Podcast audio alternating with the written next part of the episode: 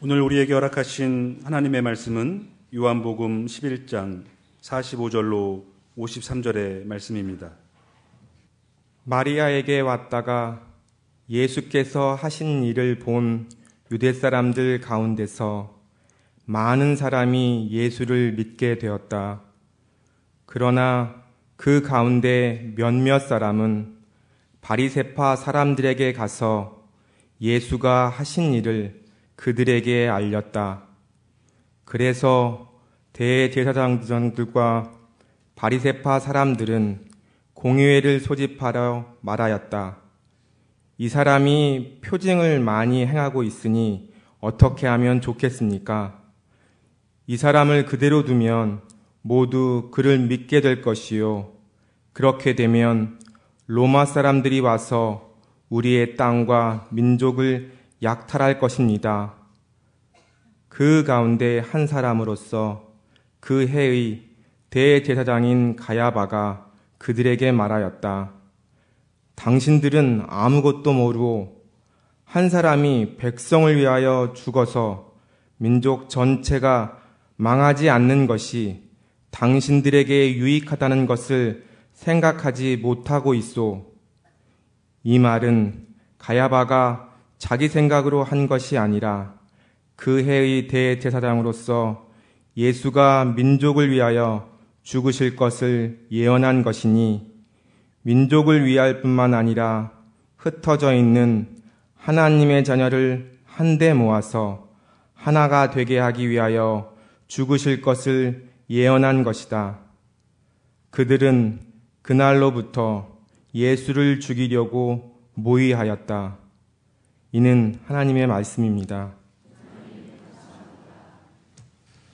고난 주일이며 종려 주일인 오늘 아침 주님의 전을 찾아 나온 여러분 모두에게 주님께서 주시는 위로와 소망이 함께 하시기를 바랍니다. 지난 수요일은 춘분이었습니다. 저 남부 지방에는 춘설이 내려서 장관을 이루었다고 하는데요. 춘분, 낮의 길이가 밤의 길이보다 길어지기 시작하는 정도로만 알고 있습니다만, 춘분은 자연계에 있어 가장 큰 변화가 일어나는 절기로 동양과 서양 거의 모든 문화권에서 중요한 날로 여겨왔습니다. 겨우내 꽁꽁 얼었던 땅이 어느새 녹고 그 위로 새싹들이 쑥쑥 올라옵니다. 그리고 저 안에 무슨 생명력이 남아있을까 싶어 보였던 메마른 나뭇가지 위에도 새순이 돋고 꽃들이 활짝활짝 피어나고 있습니다. 생명의 기적, 부활의 기적이 일어나는 절기가 바로 춘분입니다.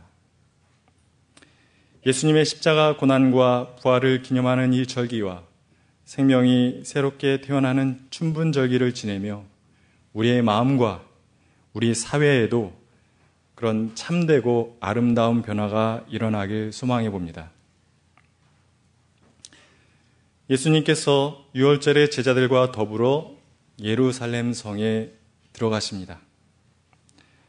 원래 6월절은 이스라엘 최대 명절로 그 어느 때보다 예루살렘에 사람들이 많이 모이던 때였습니다. 그러나 유독 그의 예루살렘은 사람들, 더욱 많은 사람들로 붐비고 뜨거웠습니다.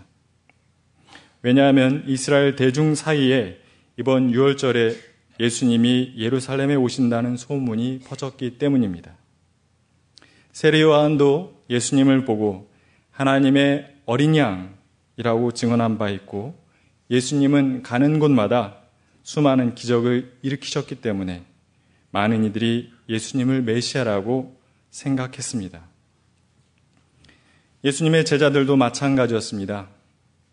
제자들은 이번 유월절 명절을 맞아 예수님께서 예루살렘에 들어가시게 되면 대중의 지지를 힘입어 이스라엘 전 사회에 큰 변화를 일으키실 것이라고 믿었고 그 변화는 자신들의 입지와 사회적 지위를 크게 높여줄 거라 확신했습니다.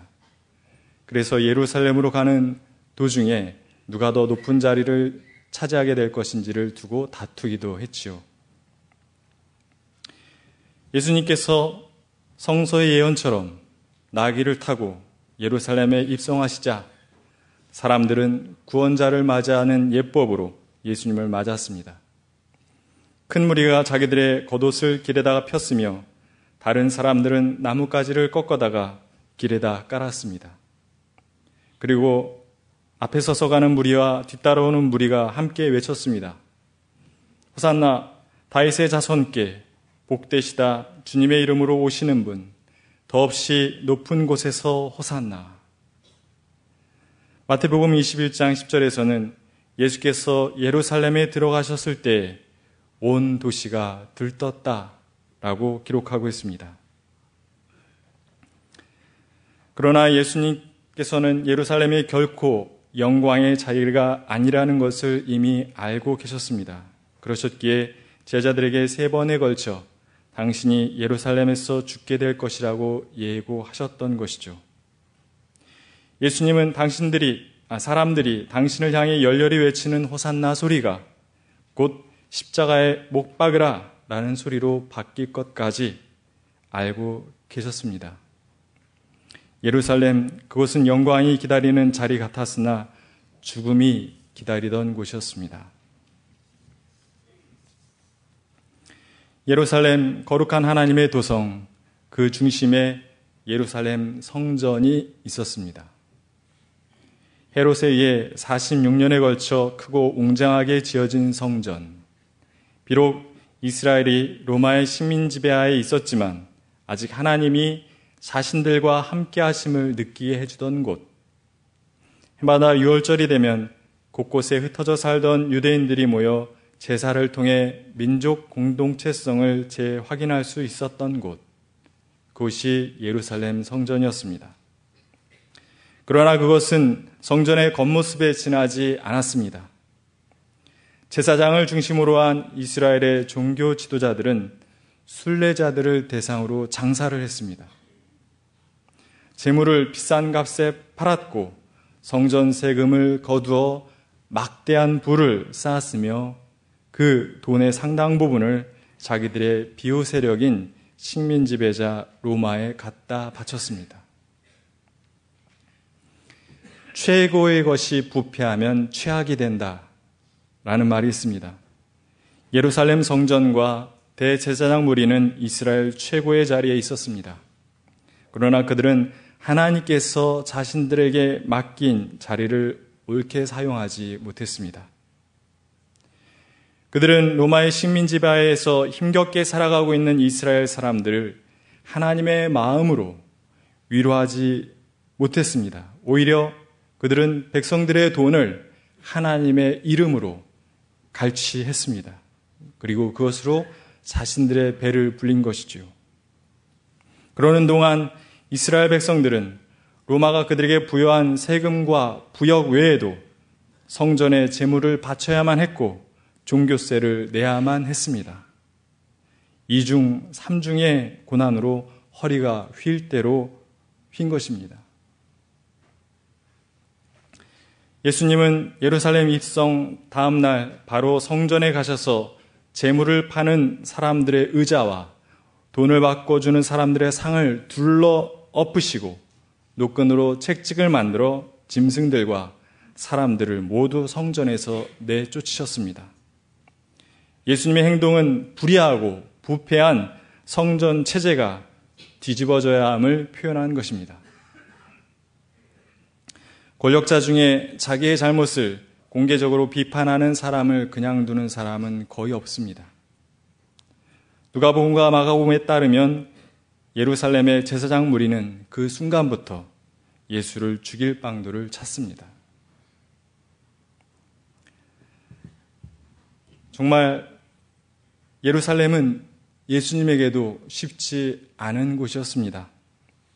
갈릴리를 떠나 예루살렘으로 이르는 길 동안 예수님께서 제자들에게 세 번씩이나 예루살렘 성에 들어가게 됐을 때 당신이 당할 고통에 대해서 말씀하셨지요. 이는 제자들을 준비시키기 위함이기도 했지만 예수님 스스로에게도 고난을 준비하게 함은 아니었나 모르겠습니다. 사람들은 자신에게 확신이 서지 않는 것을 다른 사람들에게 자주 말함으로써 자신을 확신시키도 하는 것이지요. 예수님께서는 소위 말하는 최후의 만찬 후에 제자들 몇 명과 함께 예루살렘 건너편에 있는 겟세만의 동산으로 기도하러 가십니다. 마가복음은 그 장면을 이렇게 기록하고 있습니다. 베드로와 야고보와 요한을 데리고 가셨다. 예수께서는 매우 놀라며 괴로워하기 시작하셨다. 그래서 그들에게 말씀하셨다. 내 마음이 근심에 쌓여 죽을 지경이다. 너희는 여기에 머물러서 깨어 있어라. 매우 괴로워하다. 근심에 쌓여 죽을 지경이다. 왠지 예수님이 사용하면 안 될 것 같은 표현 아닙니까? 하나님의 아들이 너무 연약한 것 아닌가 하는 생각이 들기도 합니다. 그런, 그러나 그만큼 그 고통이 예수님에게도 크고 무거운 것이었다라는 뜻이겠죠. 예수님은 하나님께 아버지, 이 잔을 거두어 주십시오. 세 번이나 기도하셨습니다. 기도 후에 제자들과 이야기를 하고 계실 때 대제사장들과 율법학자들과 장로들이 보낸 무리가 칼과 몽둥이를 들고 유다와 함께 찾아오게 되었고 예수님은 그들에게 붙잡혀 의회 앞에 끌려가 고난을 겪게 되십니다. 그런데 왜 예수님께서는 적대자들이 우글거리는 그 예루살렘으로 들어가신 걸까요? 굳이 그들과 정면으로 부딪히지 않으셨어도 되지 않았을까요? 오히려 그들과의 충돌을 피하고 갈릴리와 이방 땅으로 가셔서 더 많은 병자들을 고쳐주시고 더 많은 기적들을 행하시는 게 하나님 나라를 이루는데 더 좋은 방법은 아니었을까요? 학교를 세워 더 많은 제자들을 양성하고 당신의 말씀과 가르침을 후세에 정확하게 전달하기 위해 저술 작업에 힘쓰시는 게 더 나은 방법은 아니었을까요? 그리고 십자가를 지신다 해도 1년이나 2년, 더 몇 년 뒤로 미룰 수도 있었던 것 아닐까요? 왜 꼭 그때 그 6월절이어야만 했던 것일까요? 공간복음은 아, 요한복음은 공간복음이 전해주지 않는 예루살렘 입성 직전에 있었던 하나의 사건을 길게 소개하고 있습니다. 그것은 11장에 나오는 나사로를 살리신 이야기입니다. 장소는 베다니입니다. 베다니는 예루살렘에서 아주 가까운 마을입니다. 베다니는 예수님에게 좀 특별한 마을이었습니다.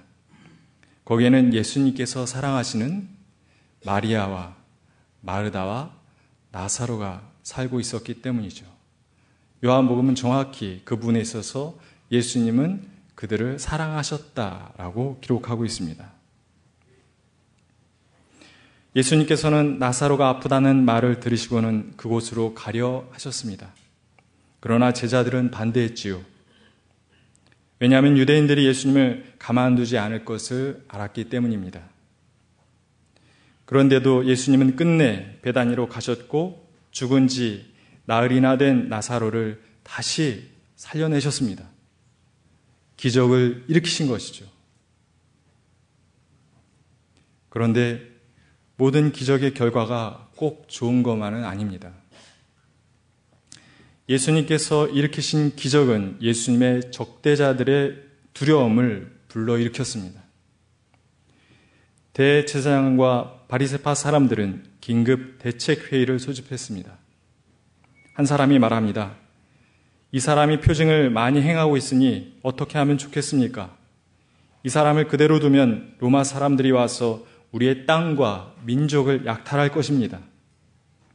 그런데 그러자 대제사장 가야바가 말을 받습니다. 당신들은 아무것도 모르고 한 사람이 백성을 위해 죽어서 민족 전체가 망하지 않는 것이 당신들에게 유익하다는 것을 생각하지 못하고 있어.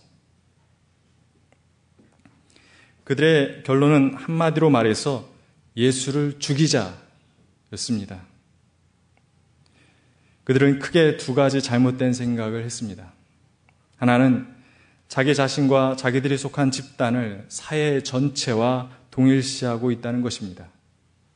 그런 사고방식은 생각보다 주변에서 자주 만나게 되는 사고방식인데 무척 위험한 것입니다. 자기의 이익은 공동체 전체 이익이요. 자기의 손해는 공동체 전체의 손해라고 생각합니다. 자기와 반대되는 의견을 가진 자는 사회 공동체적이요 사라져야 되는 불순분자라고 생각합니다. 그야말로 자기가 절대가 되는 겁니다. 그들은 자신이 사회 공동체 여러 부분 중에 한 부분임을 인식하지 못합니다. 자기들의 무너짐이 오히려 공동체의 안정과 평안을 가져올 수도 있다라는 것을 생각지 못합니다. 그들이 가지고 있는 두 번째 잘못된 생각은 자기들의 안정과 평안을 위해 그 누군가를 희생시킬 수도 있다라는 생각입니다. 강요된 희생에 기반을 두고 유지되는 구조는 폭력적인 구조입니다.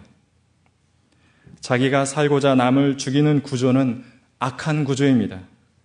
또한 그것을 신의 이름으로 정당화하는 구조는 악마적인 구조입니다. 예수님은 그런 폭력적인 구조와의 충돌을 피하지 않으셨습니다. 십자가는 그런 폭력적인 구조가 반대자를 처리하는 방법이었습니다. 예수님은 그 십자가를 향해 나아가셨습니다. 대제사장 무리가 예수님을 죽이기로 작정한 시점은 마가복음과 누가복음에 따르면 성전 정화 사건 바로 이후입니다. 그러나 요한복음에서는 예수님께서 나사로를 살리신 직후입니다. 요한복음에서는 아예 성전 정화 사건이 이때 일어난 일이 아니라고 합니다. 예수님의 공생의 초기에 성전 정화 사건은 일어났습니다. 요한복음은 예수님께서 마지막 유월절에 예루살렘으로 오신 목적이 나사로와 깊은 관련이 있음을 강조하고 있습니다. 예수님은 어떻게든 나사로를 살리고자 했습니다. 그 결과 예루살렘 사람들이 자신을 죽이려 작정하게 된다 해도 그래서 자신이 십자가에 달려 죽게 된다 하더라도 예수님은 나사로를 살리고 싶으셨습니다. 예수님은 사랑 때문에 예루살렘을 향해 나아가신 것입니다. 두 곳의 말씀이 떠오릅니다. 이른 양 한 마리를 찾기 위해 대책 없이 나머지 아흔 아홉 마리를 들에 두고 간 목자. 늑대와 같은 들짐승이 자기에게 달려들 수도 있는 그 위험을 전혀 계산하지 않고 오직 잃어버린 한 마리의 양만을 생각하며 온 땅을 헤매던 목자. 또 그 양 한 마리를 찾은 게 무슨 큰일이라고 사람들을 다 불러 모아 나와 함께 기뻐해달라 말하던 목자에 대한 예화가 떠오릅니다. 그리고 예수님께서 나사로가 있는 베다니로 가시기 전에 하셨던 말씀. 나는 선한 목자다. 선한 목자는 양들을 위하여 자기 목숨을 버린다. 라는 말씀도 떠오릅니다. 예수님께서 나사로 한 사람을 살리시기 위해 베다니가 있는 예루살렘 쪽으로 발걸음을 옮기신 순간 그 예화와 그 말씀은 육신이 되었습니다. 여기서 주목해 보고 싶은 것이 있습니다. 예루살렘의 대제사장 무리의 방향성과 예수님의 방향성. 한 사람을 죽이기 위해서 온 우주가 무장할 필요는 없다는 말도 있지만 대제사장 무리는 예수 한 명을 죽이기 위해 자신들이 동원할 수 있는 모든 것을 다 동원했습니다. 하나님, 민족, 성전, 대중, 로마를 동원했습니다. 그들이 예수를 죽이기 위해 동원한 하나님, 민족, 성전은 물론 올바른 하나님 민족 성전이 아니었지요. 그들이 겉으로 내세운 높고 숭고한 가치들의 이면에는 자기들의 입속을 챙기고 자리를 지키고자 하는 욕망이 있었습니다. 그들은 자기의 이권과 자리를 지키기 위해 어마어마한 무기들로 중무장하고 예수를 죽이러 다가오고 있었습니다.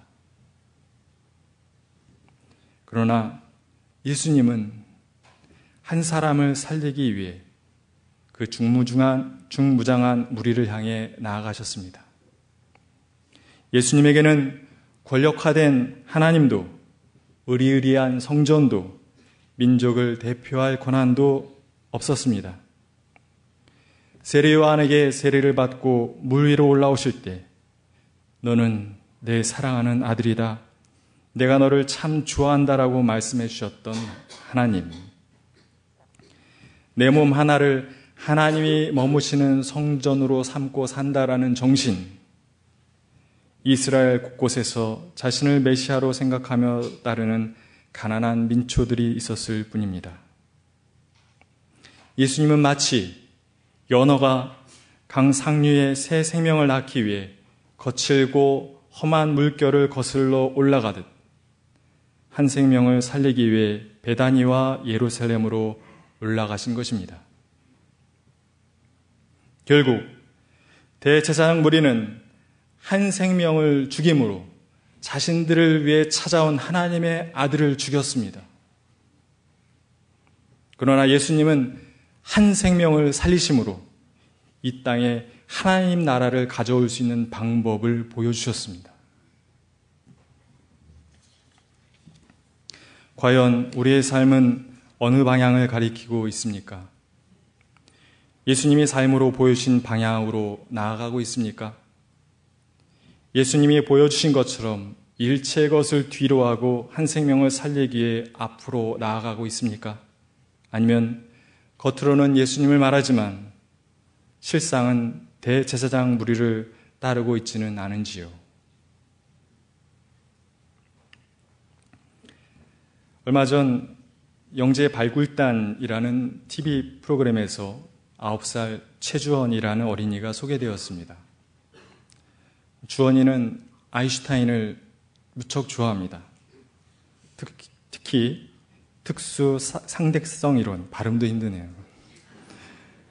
특수 상대성 이론을 좋아합니다. 특수 상대성 이론은 속도가 빛보다 빨라지면 시간이 느려진다는 이론이고 실험을 통해 증명된 바 있는 이론입니다. 9살짜리가 이 이론을 꿰고 있어요. 주원이는 블랙홀과 웜홀에도 관심이 많은데 웜홀은 영화 인터스텔라에서도 나온 바 있습니다. 두 시공간이나 한 시공간에 두 곳을 잇는 좁은 통로를 의미합니다. 이 좁은 통로를 이용하면 시간 여행이 가능하고 이 시간 여행을 가능케 해주는 비행체가 타임머신인 거죠. 주원이는 이 타임머신에 엄청난 관심을 쏟고 있습니다. 9살짜리 주원이는 이 쉽지 않은 이론들을 줄줄 깨고 방송을 위해 찾아간 PD와 카메라 촬영 기사를 앞에 세워두고 긴 강의를 아무런 원고 없이 하기도 했습니다.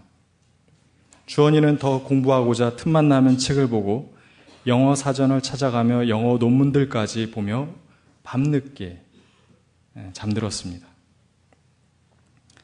방송국 사람이 물었습니다. 주원이는 타임머신을 타고 뭘 하고 싶어요? 주원이는 진지한 표정으로 대답을 했습니다. 세월호 침몰할 때로 돌아가고 싶어요. 그때로 돌아가 형 누나들에게 저 배는 침몰하니까 타지 말라고 말하고 싶어요. 그래서 세월호 유가족들에게 좀 더 행복한 시간을 만들어주고 싶어요. 주원이가 다섯 살 때 세월호 사건이 있었고 그때부터 주원이는 세월호 관련 뉴스를 보면서 굉장히 마음 아파했답니다. 주원이는 타임머신을 타고 시간을 거슬러 올라가 세월호의 형 누나들을 구해주고 싶었던 것입니다. 그 순수하면서도 바보 같아 보이는 열심, 한 생명을 살리고자 자기의 전부를 쏟아붓는 모습은 저를 부끄럽게 만들었습니다. 고난주간 온갖 어려움에 굴하지 않고 나사로를 살리시기 위해 예루살렘으로 향해 나아가시던 예수님은 우리에게 커다란 도전으로 서 계십니다. 너 이곳에 올 수 있니? 너 또한 이곳에 서야 하지 않겠니? 물으시는 것만 같습니다. 우리는 우리의 나사로가 누구인지 모르지 않습니다. 주님은 우리에게 분명하게 알려주셨습니다. 이 시대에 강도 만난 자가 우리의 나사로라고. 우리 가운데 있는 지극히 작은 자 하나가 우리의 나사로라고 알려주셨습니다. 오늘 우리의 사회는 혼자 감당할 수 없는 아픔 속에서 절규하는 생명들이 참으로 많습니다. 우리가 그들의 아픔과 눈물을 외면하지 않았으면 좋겠습니다. 그 나사로들의 울음소리를 주님의 울음소리로 알아듣고 그들 곁으로 한 발 더 나아갈 수 있는 우리가 되면 좋겠습니다. 우리가 그들의 아픔과 고난을 품어 안을 때 그 아픔과 고난은 우리를 참된 생명에 이르게 해줄 것입니다. 그것이야말로 메마른 가지에서 꽃이 피어나는 것처럼 놀랍고 아름다운 변화일 것입니다. 이 변화의 춘분절기와 고난과 부활의 절기를 지내며 우리의 삶에 그러한 아름다운 변화가 일어나길 주님의 이름으로 기원합니다. 다 함께 기도드리겠습니다. 사랑의 주님, 우리가 어디를 보며 살아야 하는지 다시 한번 일깨워 주시니 감, 감사합니다. 주님께서 한 생명을 살리기 위해 당신의 삶 전체를 던지셨던 것처럼 우리도 한 생명을 소중히 여겨 그를 위해 우리가 할 수 있는 모든 사랑의 수고를 아끼지 않게 해주십시오. 그렇게 서로의 아픔과 고통을 품어주는 가운데 메마른 가지 위에 새순이 돋고 꽃이 피듯 우리의 삶에도 참 생명이 꽃피게 해 주십시오. 예수님의 이름으로 기도드립니다. 아멘.